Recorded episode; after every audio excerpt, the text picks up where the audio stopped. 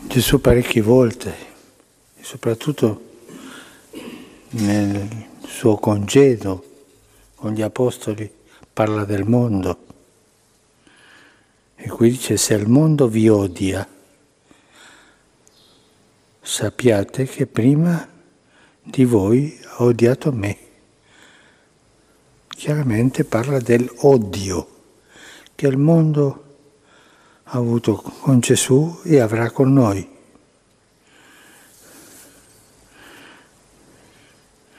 E nella preghiera che fa a tavola con i discepoli nella cena, chiede al Padre di non toglierli dal mondo,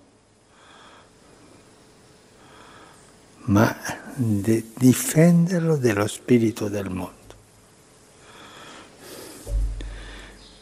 Credo che noi possiamo domandarci qual è lo spirito del mondo, cosa è questa mondanità capace di odiare, di distruggere Gesù e i suoi discepoli, anzi di corromperli di corrompere la Chiesa. Com'è lo spirito del mondo? Cosa sia questo? Ci farà bene pensarlo. È una proposta di vita, la mondanità. Ma qualcuno pensa che mondanità è fare festa, vivere nelle feste. No, no, mondanità è, può essere questo, ma non è questo fondamentalmente. La mondanità è una cultura, è una cultura dell'effimero, una cultura dell'apparire, del maquillage, una cultura del oggi sì, domani no, domani sì e oggi no. Eh? Ha dei valori superficiali, una cultura che non conosce fedeltà, perché cambia secondo le circostanze, negozia tutto.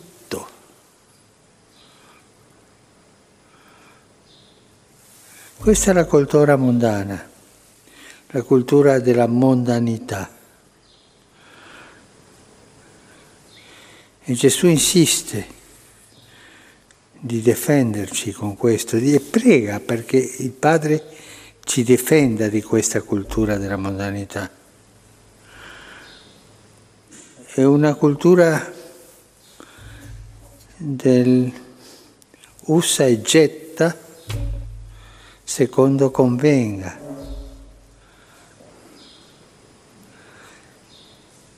È una cultura senza fedeltà non ha delle radici, ma è un modo di vivere, un modo di vivere anche un modo di vivere di tanti che si dicono cristiani. Sono cristiani ma sono mondani. Gesù nella parabola del seme che cade in terra dice che le preoccupazioni del mondo, cioè della mondanità, affogano la parola di Dio, non la lasciano crescere.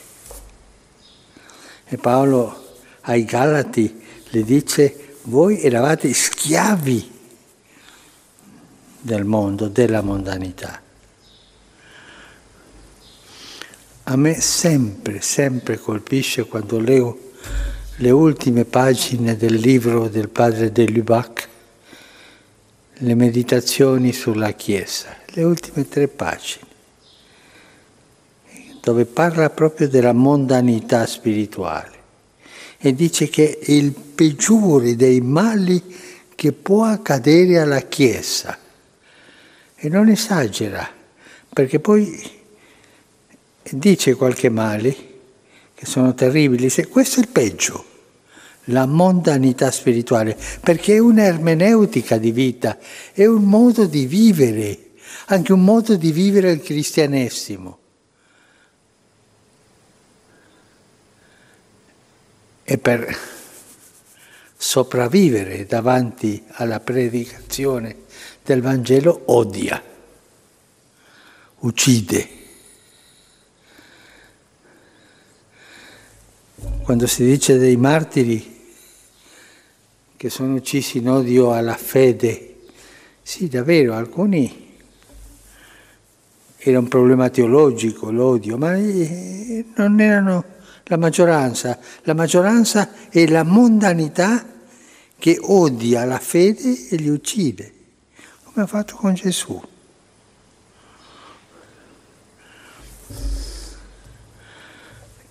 È curioso, la mondanità, qualcuno può dirmi, ma padre, questa è una superficialità di vita, non ingannarci, eh? La mondanità è niente di superficiale, eh? ha delle radici profonde, delle radici profonde. E camaleonica si cambia, va bene, secondo circostanze, ma la sostanza è la stessa, una proposta di vita che entra dappertutto, anche nella Chiesa. La mondanità, l'ermeneutica mondana, il maquillage, tutto si trucca per essere così. L'Apostolo Paolo venne a, ad Atene e lui è rimasto colpito quando vide nell'Areopago tanti monumenti ai dei e lui ha pensato di, di parlargli di questo, ma voi siete un popolo religioso, io vedo questo, ma mi, mi, mi attira l'attenzione quell'altare al Dio ignoto. E questo che io conosco vengo a dirvi chi è. Incominciò a predicare il Vangelo. Ma quando arrivò alla croce e alla resurrezione, si scandalizzarono e se ne andarono via. La mondanità, c'è una cosa che non tollera, lo scandalo della croce. Non lo tollera. È l'unica medicina contro lo spirito di mondanità è Cristo morto e risorto per noi. Scandalo e stultizie.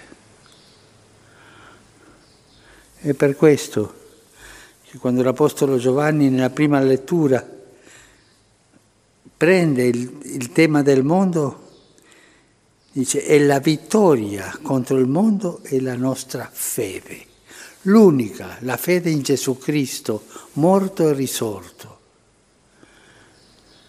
E questo non significa essere fanatici. Questo non significa lasciare di avere dialogo con tutte le persone, no, ma dalla convinzione di fede, dallo scandalo della croce, dalla stoltizia di Cristo